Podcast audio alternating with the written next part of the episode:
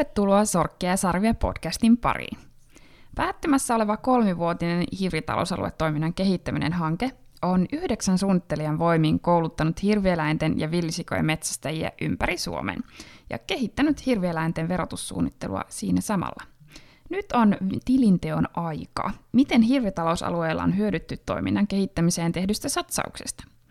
Äänessä jälleen Johanna Helman Suomen riistakeskuksen viestinnästä ja puhelimen päässä kanssani on neljä hirvitalousaluesuunnittelijaa. Ville Viitanen Lapista, Timo Toivonen Kainuusta, Esko Paanonen Keski-Suomesta ja Etelä-Savosta sekä Pirkka, Pirkka Peltonen Etelä- ja Pohjois-Hämeestä. Tervetuloa ja kiitos, kun tulitte jaksoon mukaan. Terve, terve. No niin, kiitos moi, moi. kaikille. Terve vaan. Otetaanpa ensin yhteys Lappiin. Ville, kertoisitko alkuun vähän tarkemmin, mitä hankkeessa on tehty ja tavoiteltu? Käydään sitten vähän tarkemmin tota sun oman alueen eli Lapin tilannetta tarkemmin läpi. Jo vain. Hankkeessa on tehty kyllä tosi paljon kaikkia ja, ja tota, erilaista asiaa. Varmaan ne päällimmäiset, päällimmäiset tota, pointit on ollut, ollut tämä kouluttaminen, Eli mehän ollaan oltu siis ihan tuolla kentällä, lyöty, lyöty tuota kumisappat jalkaan ja lapio käteen ja ihan sitä raakaa kenttätyötä käyty pitämässä tupailtoja. Tietenkin nyt koronan takia niin, niin tuota, meillä, meillä siirtyy aika pitkälti tuohon etä, etäkouluttamiseen, mutta, mutta tuota, siitäkin on aika hyviä, hyviä tuota esimerkkejä kyllä olemassa, mutta, mutta tietenkin niillä, niillä ihan lähi, lähikoulutuksillakin on, on tarvetta. Tuossa viimeisen tietojen mukaan niin semmoinen 6500 koulutustilaisuutta on pidetty nyt tähän mennessä. Huh, hurja määrä. Ja, joo, se, se, on kyllä hurja määrä ja, ja tuota, osallistujia niihin on, on ollut sitten noin 25 000. Eli se on melkoinen, melkoinen otanta kuitenkin, ketä ollaan saavutettu. Tietenkin siellä ketä, ketä sitten ollaan saavutettu, niin on, on ollut metsästäjät, mutta, mutta myös koulutuksia on pidetty sidosryhmille, ei-metsästäville henkilöille ynnä, ynnä muille, eli, eli kyllä tätä laajaa, laajaa tietoa ja osaamista on, on sitten toimitettu myös muille kinko-metsästäjille. No, se kouluttaminen, se siitä, eli se hirvitieto, sitä on, on pyritty, pyritty tuota, viemään paremmin kentälle, eli meillähän on tuota, oma riistassa melkoiset raporttimäärät, mitä luonnonvarakeskus tuottaa, ja, ja, ja tietenkin sitten mitkä, mitkä ovat mukana myös tuossa verotussuunnittelussa. Eli ihan näitä käytännön asioita ollaan pyritty sinne, sinne tuota viemään, että mistä mikäkin johtuu. Eli hirvikannan hoitoa, että, että miten eri, eri palaset loksahtelee paikoilleen, että, että mitä meidän pitää tehdä, jotta asiat, asiat etenee mihinkin suuntaan. Öö, väitän, väitän myös sen, että öö, me hirvitalousaluesuunnittelijat niin ollaan oltu aika iso apu riistanhoitoyhdistyksille, eli, eli ollaan siellä tuettu tätä verotussuunnittelun edistämistä ja muuta, muuta RH-toimintaa. Työkaluja ollaan, ollaan kehitetty niin käytännön metsästykseen, ihan näitä kaikkia, kaikkia tuota, koulutuspaketteja ja sitten tätä verotussuunnittelutyökaluja. Lista on, lista on melko pitkä, tässä voisi kyllä, kyllä luotella vaikka mitä, mitä asioita. No ehkä vielä sen, sen mainitten, että tuota, mm, materiaalituotanto on ollut meillä myös melko kattava, eli ollaan tuotettu ihan, ihan tämmöisiä oppaita ihan kaikista riistapellon teosta, hirven, hir, hirvibiologia ja muita oppaita. Koulutuspaketteja löytyy riistainfo.fi nettisivulta, siellä voi, voi käydä katsomassa niitä. Julisteita löytyy kaikenlaista. On, on kyllä erittäin, erittäin laajaa, laajaa tuota materiaalia. Ja siinä on ollut, ollutkin tarkoitus, että, että kun tämä hanke nyt päättyy, niin se kuitenkaan ei pääty tämä, tämä tuota, meidän jalanjälki. Mm. Eli niillä olisi sitten myös käyttöä jatkossakin niillä kaikilla materiaalilla, mitä ollaan, ollaan tässä tuotettu. Ehkä vielä sen mainittiin tässä, että eli me nyt mainittiin tota, koulutukset ja materiaalituotannot. Kolmas asia, minkä haluan tuoda esille, niin on tämä sidosryhmätoiminta. Eli me ollaan tuota, luotu keskusteluyhteyksiä uusien sidosryhmien kanssa ja tietenkin vanhojen, vanhojen kanssa. Eli ihan, ihan semmoista, että ollaan opastettu, neuvottu, kerrottu, miten mikäkin toimii. Tuossa nyt seuraavat henkilöt, Esko ja Timo, Timo Pirkkakin kertoo tarkempia näistä esimerkiksi hirvieläin vahinko, vahinko tota, estämisestä, että miten ollaan sitä, sitä ö, asiaa sitten koulutettu kentällä. Ja ihan se on minusta ollut hauskaakin, että me ollaan, me ollaan sitten päästy sinne kentällä ihan, ihan tämmöinen käytännön esimerkki siitä, että, että miten, miten ollaan, ollaan käyty vaikka paikallisen maanviljelijän tykönä vierailulla, jos siellä on hirvi aiheuttanut tuota, esimerkiksi paalivahinkoja, niin, niin väitän, että, että siitä on ollut suuri hyöty, että siellä on joku ihminen käynyt, käynyt paikan päällä ja me ollaan oltu ne, jotka on siellä käynyt opastamassa ja, ja tuota, mm, sammuttamassa näitä tulipaloja, voi, jos, jos näin voi sitten sanoa. Joo, selkeästi tässä on toimittu todella monella eri tasolla. Ja varmasti ehkä yksi tärkeimpiä on ollut se, että, että on, on tosiaan jalkauduttu ihan sinne kentälle. Kyllä, kyllä se näin, näin on.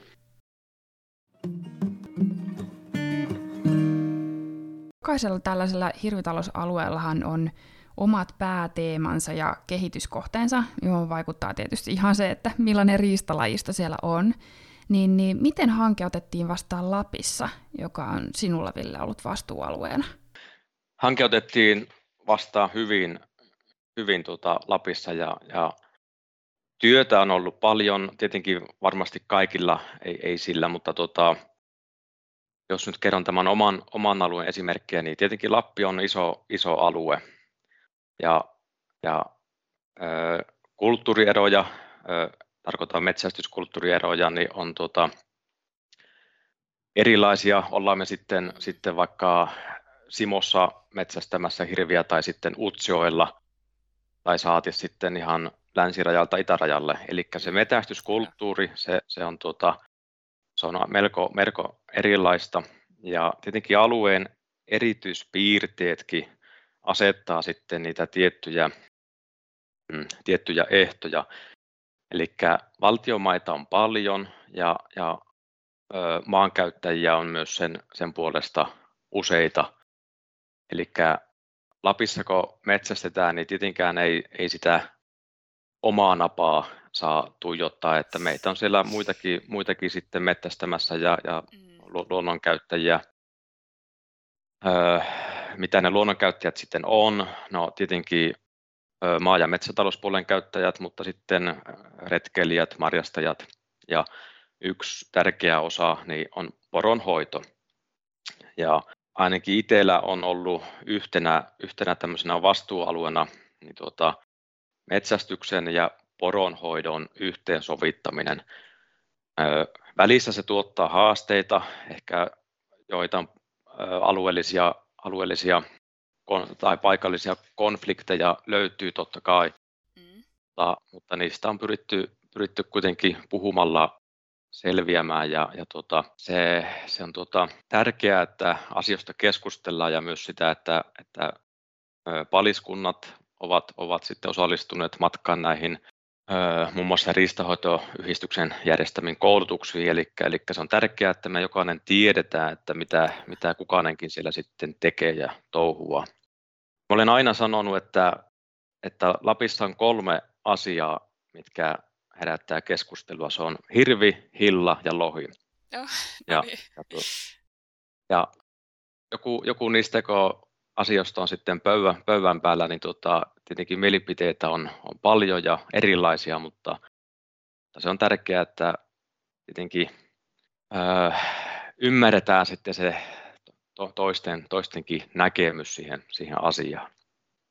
No sitten voisin mainita semmoisen asian, kun ulkopaikkakuntalaiset metsästäjät, eli, eli Lapissa on valtiomaita paljon, metsähallitus tuota, myy sinne kanalintulupia ja, ja tietenkin sitten antaa näitä hirvenmetsästykseen aluelupia. Ja se on myös sellainen asia, että joskus se saattaa aiheuttaa semmoista mielipahaa, että, että sillä nyt sitten muitakin liikkuu, mutta, mutta sekin, sekin vaan pitää niin kuin ymmärtää ja tiedostaa, että ne valtiomaat on meille kaikille yhteisiä ja, ja kyllä sinne mm. kaikkien pitää sitten, sitten sopia. Yksi hyvä juttu, mikä on tähän ulkopaikkakuntalaisten metsästäjien tuota, kouluttamiseen saatu, saatu kehitettyä, niin on, on tämä etäkoulutus, eli, eli Lapissa riistanhoitoyhdistykset järjestää elokuun aikana metsästyksen johtajien koulutukset ja tähän mennessä ne yleensä on ollut lähikoulutuksia, eli Joo. juurikin niitä tupailtoja. Joo, kyllä. Ja nyt kun korona tuli, siirryttiin etä, etäkouluttamiseen, niin huomattiin, että no kappas kumma, että mehän tavoitetaan sitten myös ulkopaikkakuntalaiset metsästäjät paremmin, eli sehän on täysin totta, että eihän, eihän yhden illan koulutukseen niin välttämättä lähetä mm. sitten toiselta puolen Suomea. Ja, ja väitän, että sillä on kyllä saavutettu aika paljonkin. Ja, ja tuota, ö, osaltani mä olen kannustanut yhdistyksiä siihen, että kun ne, ne järjestää näitä muun muassa metsästyksen johtajakoulutuksia, niin sinne pitäisi saada paikalle myös muita puhujia, sen alueen toimijoita. Eli, eli tuota, metsähallitus, jos toimitaan Itä-Lapissa, niin rajavartiolaitos, poliisi ja, ja tietenkin sitten paliskunnat. Eli se on tärkeää, että siellä on monta, monta tuota alueen toimijaa kouluttamassa myös sitten, sitten niitä ulkopaikkakuntalaisia. Joo, eli tällaista eri intressien yhteensovittamista ja, ja että se yhteydenpito toimisi. Kyllä, se, se, on, se on tärkeää, että niin kuin asioista keskustellaan ja, ja niitä, niitä kissojakin sitten nostellaan pöydälle välissä, että, että se on kuitenkin asioista pitää puhua ja niistä pitää pystyäkin puhumaan, että ei, ei siinä sen, sen kummempaa. En tiedä, onko sitten tulevaisuutta vai, vai nykyaikaa sitten tämä hybridimalli, autotkin kun lukee hybridillä, niin tuota, onko semmoinen, että nämä lähikoulutukset, tupa, tupaillat, että siellä sitten monet, monet saattaa myös sen etäyhteyden sinne koulutustilaisuuteen pistää, että että saadaan yhteys myös sinne toiseen päähän Suomea. Joo, kiitos. Tässä selkeästi kuuli, että yhteydenpito ja, ja keskusteluyhteys on parantunut tai ainakin siihen kiinnitetään enemmän huomiota. Joo, kyllä, kyllä se näin on. Otetaanpa sitten yhteys Kainuuseen. Timo, oletko kuulolla? Millaisella tolalla hirvieläinasiat ovat nykyisin Kainuussa? No joo, täällä ollaan. No pienten hirvieläinten kannat täällä Kainuussa, niin nehän ovat alhaisia. Valkohäntäpeuraa ei käytännössä esiinny ollenkaan muutamaa satunnasta havaintoa lukuun ottamatta. Kaurita, kaurita löytyy harvakseltaan ja paikoin on jopa kevyesti metsästettävä kanta. No hirviä meillä täällä kuitenkin löytyy hyvin ja, ja, ja verotussuunnittelussa, tai verotussuunnittelu painottuukin hirvikantojen hoitamiseen. Luonnonvarakeskuksen viime keväisen hirvien kanta-arvion mukaan Kainon hirvitalousalueella oltiin alueellisen riistaneuvoston määrittämissä metästyksen jälkeisen kannan tavoiteteheyksissä. Sitten kun vielä metsä, maatalous ja liikennevahingot ovat myös alueellemme laskeneet, niin voitaneen sitten sanoa, että hirvieläinasioiden, hirvieläinasiat ovat hyvällä mallilla alueellamme. No niin, sehän on kiva kuulla, että Kainuusta kuuluu hyviä uutisia siis. Joo, mutta tuota, niin, toki on muistettava, että niin, tästäkin huolimatta niin erityisesti, erityisesti talvehtimisalueelle niin kokoontuvat hirret niin aiheuttavat metsävahinkoja ja, ja tuota, meidän hankkeen koulutuksessa on otettu esille myös tämä metsävahinkojen estämisasia ja muun muassa hirvikartat karkotetrikon käytöstä on koulutettu ja, ja materiaaleja on jaettu. Joo. Ja onhan meillä sitten tietenkin niin hirvitiheyksissä niin luonnollisesti jonkin verran myös alueellisia eroja ja, ja, ja suurpetojen tihentymäalueella, muun muassa Kuumossa ja Sotkamossa, niin ää, löytyy alueita, joissa hirvikanta on alhaisempi. Kuitenkin niin ei ole tarvittu mennä niin tuota, vielä rahoituksiin, eli kevyellä verotuksella on nälläkin alueella ää, selvitty. Joo. Ja tarvittaessa niin mehän käytetään myöskin verotussuunnittelun yhtenä työkaluna niin osassa RHYtä niin verotusteholohkoja, eli jollakin alueella sitten se verotus on kevyempi ja missä on enemmän hirviä, niin sitten verotetaan kovemmin sitä hirvikantaa. Joo. No, mitenkä Kainuussa on otettu hankkeen työ vastaan? No mielestäni hanke on Kainuussa otettu kyllä ihan hyvin, hyvin vastaan ja Villekin tuossa mainitti sitä, että niin sen riistakeskuksessa on tiedostettu tarve, että kentän, kentällä pitää olla enempi yhteyksissä ja, tota, ja, ja koulu, antaa koulutusta ja, ja, ja sitä vuorovaikutusta enemmän ja sitä, sitä nyt on sitten niin tehty ja alkuvaiheessa me tosiaan kierrettiin kenttää lähitilaisuuksia pitää ja, ja, ja järjestettiin muun muassa RHYtten toimijoille ja metsästäjille omarista palvelun käyttökoulutusta ja, ja, ja RHYtten kanssa niin tehtiin tiivistä yhteistyötä hirviverotuksen suunnitteluun liittyen.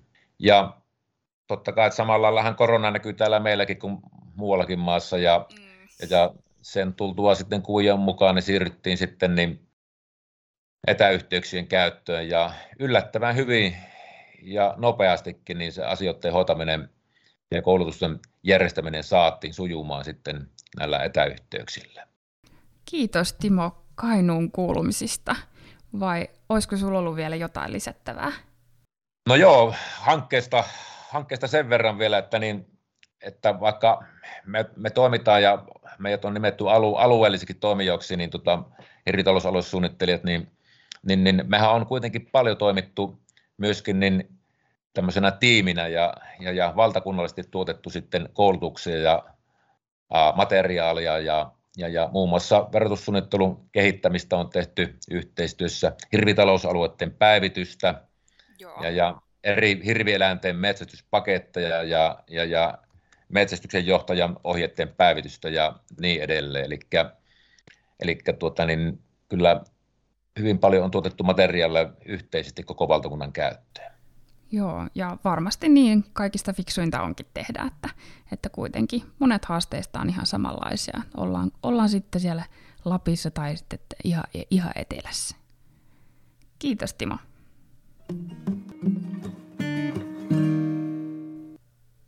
Entäpä sitten Pirkka? Mitä kuuluu Etelä- ja Pohjois-Hämeen hirvitalousalueille? No hei vaan, tota, hyvää kuuluu, kuuluu Hämeeseen kaikin puolin. HTA-hankkeen vastaanotto on ollut meillä kyllä tosi positiivinen. Toki meillä Hämeessä monella alueella niin kuin, no, hirvieläinten kannanhoidosta, niin sitä ollaan oltu aika kiinnostuneita, valistuneita jo pitkään. Joo. Et HTA-hanke on kerännyt kyllä paljon kiinnostusta ja kiitosta meillä. Ja on se lisännyt tämmöistä metsästäjien sitä omaa, omaa mielenkiintoa sen oman alueen hirvieläin kantaa kohtaan. Joo, että enemmän, enemmän keskustellaan vielä näistä asioista.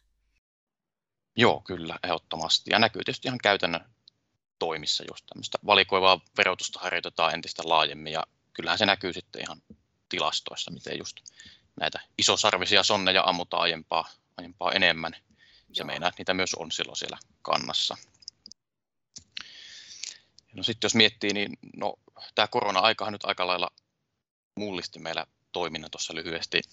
Timo ja Ville näitä koulutuksia sivusivat, niin ei päästy oikein tuota kenttää ihan suunniteltuun tapaan kiertämään ja jouduttiin opettelemaan sitten näitä etäwebinaarialustojen käyttöä, näitä Teamsia, GoToWebinaaria, mitä näitä nyt sitten on.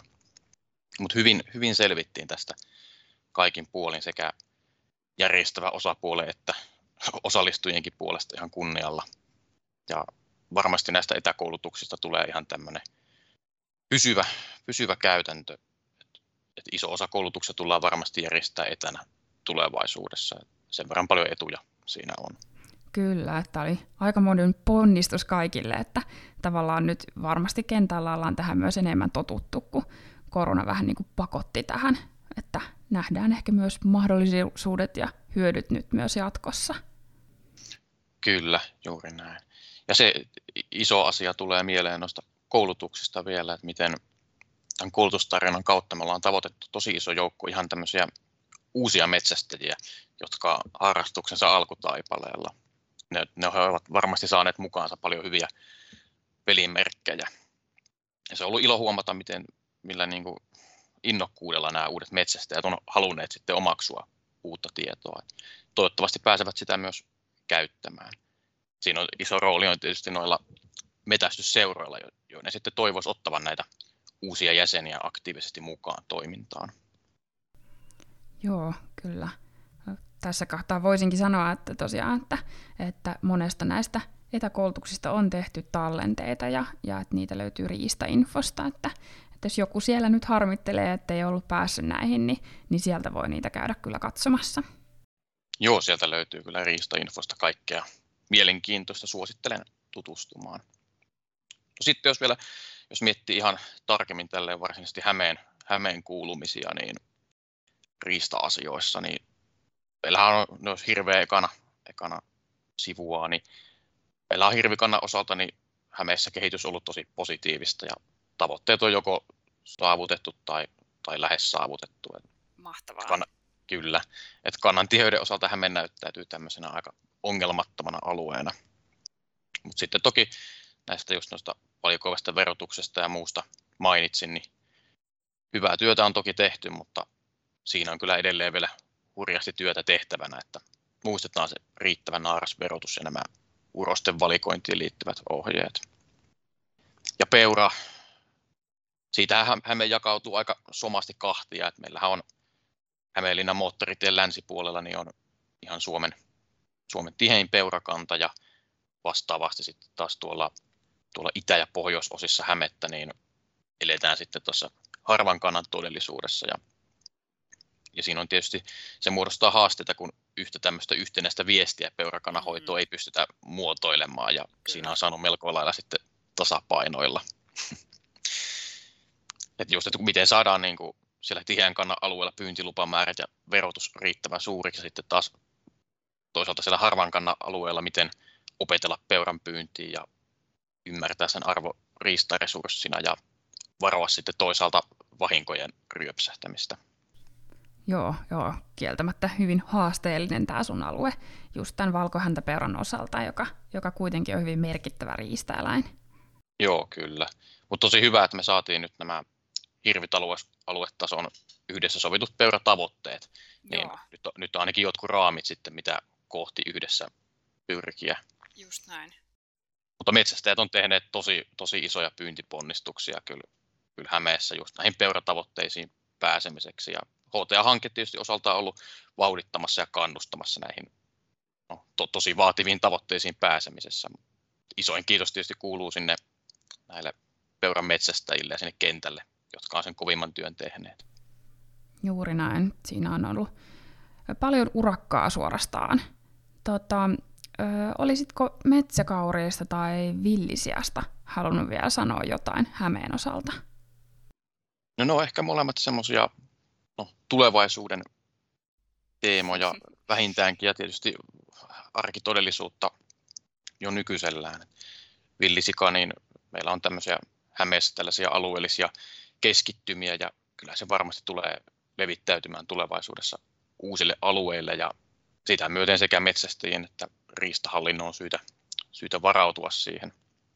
Ja sitten metsäkauris, niin meillä on saalismäärät ja kolarit on tosi tosi kovassa kasvussa olleet Joo. Joka, joka vuosi. Ja siihen liittyy tietysti paljon tämmöistä problematiikkaa kauriiseen, kun se on aika tämmöinen urbaani eläin ja viihtyy semmoisella seudulla, missä se metsästäminen on vaikeaa tai mahdotonta ihmisasutuksen vuoksi, niin siinä on kyllä yhteiskunnalle, riistahallinnolle ja metsästäjille paljon pohdittavaa, että miten tämmöiset niin sanottujen taajamakauriiden ongelmat sitten tulevaisuudessa selätetään. Joo, ja eikä haasteethan ikinä tähän lopu, että aina tulee jotain uutta. Otetaan vielä yhteys Keski-Suomen ja Etelä-Savon hirvitalousaluesuunnittelijaan Esko Paanaseen. Millaisia asioita näillä alueilla on kehitetty? Esimerkkinä haluan täältä nostaa nuo pienet hirvieläimet, mistä Pirkkakin tuossa jo äsken puhui. Ne on on melko uusi asia täällä keskisessä Suomessa meillä, että onhan niitä täällä niin esiintynyt jo pidemmän aikaa, mutta kantojen runsastuminen on tapahtunut aika lailla tässä viime aikoina. Ja nimenomaan kun valtakunnan tasolla viestintä, varsinkin valkohäntäpeurasta, on ollut pitkälti sitä, että kannat lounaisessa Suomessa on tiheät ja niitä täytyisi saada pienemmäksi, mutta taas täällä meillä keskisessä Suomessa kannat ei suinkaan tiheitä vielä ole, eikä sellaista tarvetta kantojen pienentämiseen ole, niin tämä on, on selkeä viestinnällinen haaste meillä ollut. Niin, että nähdäänkö uhkana vai mahdollisuutena, että, että näitä pieniä hirvieläimiä tulee alueelle? Kyllä, ja on pyritty tuomaan esille sitä puolta, että, että nimenomaan eletään tällä harvan kannan alueella ja, ja tota, tilanne on hyvin erilainen kuin lounaisessa Suomessa. Mm.